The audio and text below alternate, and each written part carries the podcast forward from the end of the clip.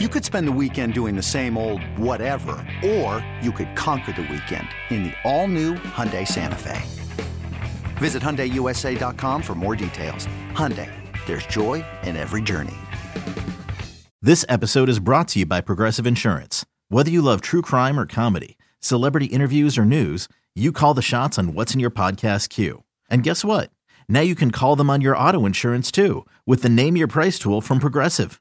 It works just the way it sounds. You tell Progressive how much you want to pay for car insurance, and they'll show you coverage options that fit your budget. Get your quote today at progressive.com to join the over 28 million drivers who trust Progressive. Progressive Casualty Insurance Company and Affiliates. Price and coverage match limited by state law. Welcome back to training camp, everybody. Matt Bove along with Sal Capaccio. So the Bills now more than a week into camp. We've already seen our handful of padded practices. That means our handful of fights. Things have started to ramp up here at camp, and the storylines are getting more interesting, Sal. Yeah, I mean, every day Isaiah McKenzie is out here making plays. And coming into this camp, wasn't slot receiver and the battle for slot receiver a big storyline? All right, Matt, here I am. There is no depth chart. So Sal Capaccio unofficially is declaring Isaiah McKenzie the number three wide receiver on this team. Yes, Isaiah McKenzie is going to get a lot of play on this roster. Now, I don't necessarily think that means it's all going to be from the slot. I think they're going to use him all over the place, but maybe the most impressive riser up to this point of camp has been McKenzie on offense.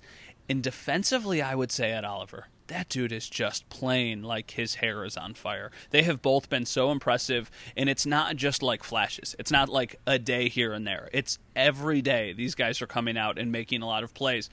We knew Ed Oliver was going to play a big role in this defense. Isaiah McKenzie, we knew he was going to play a role. We didn't know how big it would be. I think it's going to be bigger than we expected even two weeks ago. Sean McDermott even gave us, how about this from McDermott? A great money quote. Like, he doesn't usually kind of give it like this, but he wasn't intending to, you know, um, kind of put any goods out there, but he said the biggest challenge for Isaiah McKenzie when he was asked was potentially stepping into a a full time role, is how he put it, and teams game planning. And I think that really tells a lot. I think it does too, because I think it makes us believe that he's envisioning a full time role for Isaiah McKenzie and that they do have a lot of plans and usage for him.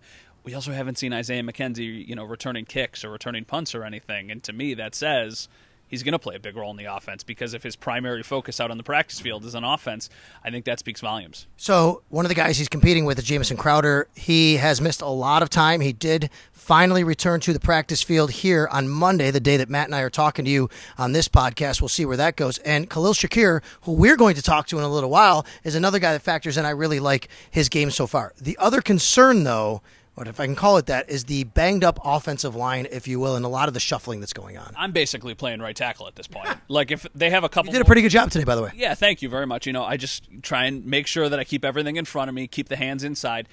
It's been a big rotation, so it almost feels like it's a little unfair to criticize the offense on the days when the tempo and the you know things aren't just working because it is such like a mis- mismatch of people. It's it's weird.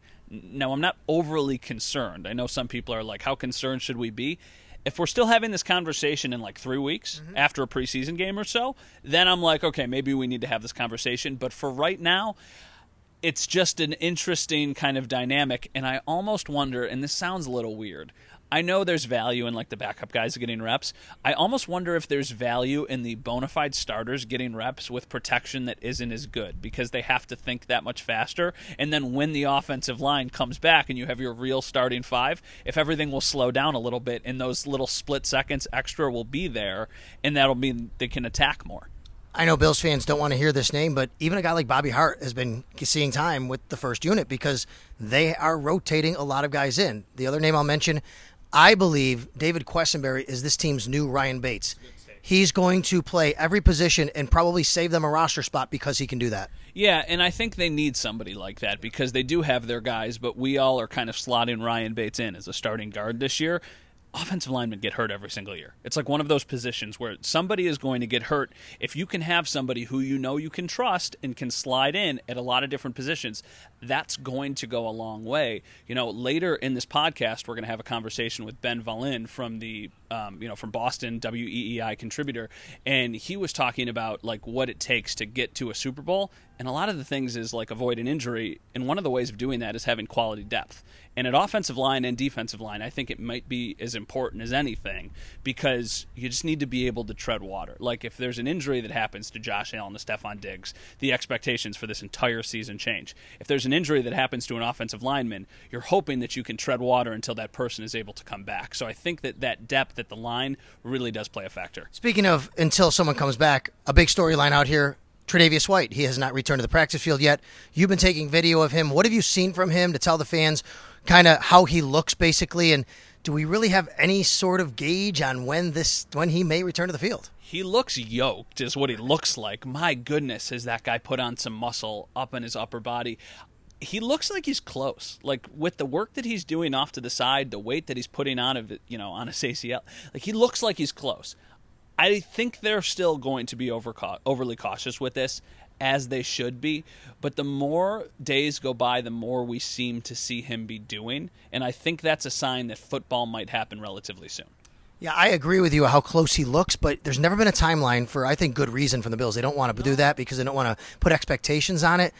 But the longer this goes, the more you wonder will Kaiir Elam and Dane Jackson be the two starting corners? So let's talk about those two guys for a second. Um, the storyline, I would say, the first two days of practice was maybe Elam against Diggs. A couple of heated battles. We just heard from him on Monday. He's a competitor. He is, this guy's all serious. He's all football. He's all business. But I will also tell you, I think he's been inconsistent. He's been a little grabby, and it's been a learning curve out here. Yeah, that's the biggest thing to me is he's been handsy. Like on one of the first days, they put boxing gloves on him, basically, and it was like, okay, let's stop using the hands. You can't just rely on that. Now, I think that's something that's taught, though. Like, I think that these coaches will be able to fix that or make that less of a problem, if it is even is a problem. We don't know at this point. I've been impressed with the physicality. I've been impressed with the speed. That's kind of as advertised. There have been times when he's gotten beat, and I have to try and figure out is he getting beat because he's still a little, you know, fresh, he's still a little inexperienced, or is he getting beat because it's Gabriel Davis and Stefon Diggs? That's right. Those are the guys that he's lining up against.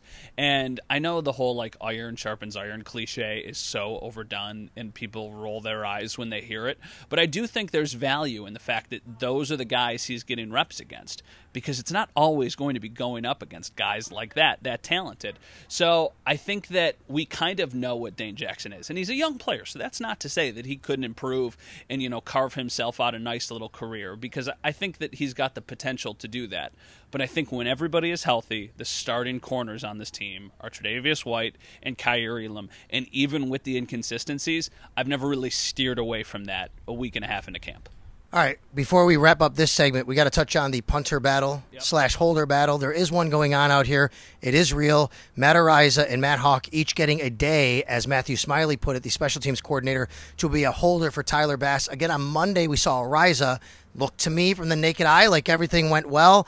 I'm starting to get the feeling that unless Matt Araiza just kind of throws up all over himself, he's in line to win this job. I mean, they spent a, an asset on him and so far, I think that's been the case. But you tell me if you think that's wrong.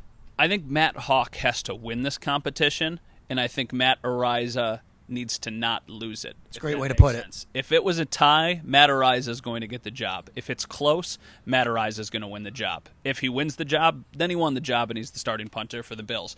I think that when you, like you said, when you spend something on a punter – and you know you have a cost controlled player for the next several years on a team that is going to be up against the salary cap for the next several years, you like the idea of having a young punter who you, and it's what they did with Bass like we've seen this team do this before. They have a veteran, they have a young guy. The young guy comes in. There's growing pains, but they still give him the job. And there's growing pains once the season starts, but then eventually he becomes one of the better players at his position. I don't know what Araiza's ceiling is. I don't know what they're expecting.